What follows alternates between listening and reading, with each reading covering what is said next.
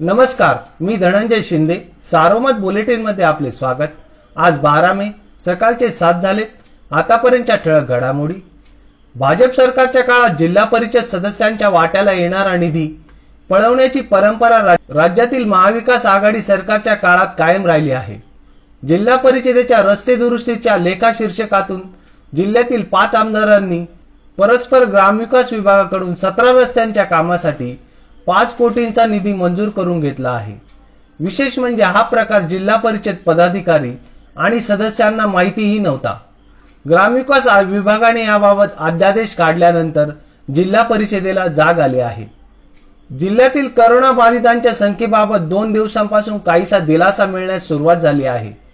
बाधितांची संख्या तीन हजारांच्या टप्प्यात आणण्यात यश आले असले तरी नगर शहराला मागे टाकत संगमनेर अकोले पाथर्डी आणि पारनेर आता आघाडीवर आले आहे. दरम्यान उपचार सुरू असणाऱ्यांची संख्या अद्याप सत्तावीस हजारांच्या पुढे आहे. जिल्ह्यात मंगळवारी उपचारानंतर बरे झालेल्या तीन हजार नऊशे छत्तीस जणांना रुग्णालयातून डिस्चार्ज देण्यात आला. यामुळे करोनामुक्त झालेल्यांची संख्या एक लाख सत्याऐंशी हजार एकशे सात इतकी झाली आहे. रुग्ण बरे होण्याचे जिल्ह्यातील प्रमाण शहाऐंशी पॉईंट चाळीस टक्के इतके झाले आहे. मंगळवारी नव्याने तीन हजार एकशे चौऱ्याऐंशी रुग्ण वाढल्याने उपचार सुरू असणाऱ्या रुग्णांची संख्या आता सत्तावीस हजार शहाऐंशी इतकी झाली आहे. जवळपास पंधरा दिवसांच्या गॅपनंतर नगर शहरात ज्येष्ठांसाठी कोवॅक्सिन लस मिळाली. मात्र केंद्रांना लसीचा पुरवठा कमी प्रमाणात करण्यात आल्याने काही वेळातच ही लस संपली.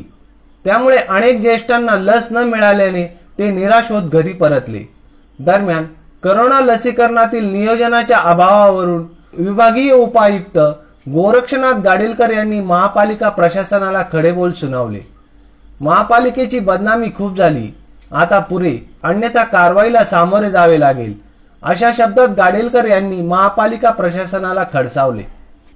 सोनई पोलिसांनी नेवासा तालुक्यातील अंमळनेर येथे दरोड्याच्या तयारीत असलेल्या तिघांना सोमवारी पहाटे अटक केली. तर इतर दोन जण पळून गेले.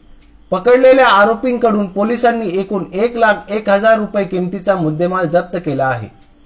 सध्या राज्याला आवश्यकतेपेक्षा कमी करोना प्रतिबंधक लस मिळत आहे. मात्र या लसींचे वितरण जिल्हा तालुका व गाव पातळीवर समप्रमाणात व्हावे यासाठी प्रयत्न सुरू आहेत. ज्या क्रमाने पहिला डोस त्याचप्रमाणे नागरिकांना बोलवून दुसरा डोस देण्याचा प्रयोगही राहुरी मतदारसंघात सुरू केला आहे. यामुळे गर्दीवर नियंत्रण येईल. ही मोहीम यशस्वी झाली तर अहमदनगर जिल्ह्यातही याच पद्धतीने लसीकरण केले जाईल अशी माहिती नगरविकास राज्यमंत्री प्राजक्त तनपुरे यांनी दिली. या होत्या ठळक घडामोडी सविस्तर बातम्यांसाठी वाचत रहा दैनिक सारोमत किंवा भेट द्या देशदूत डॉट कॉम या संकेतस्थळाला. नमस्कार.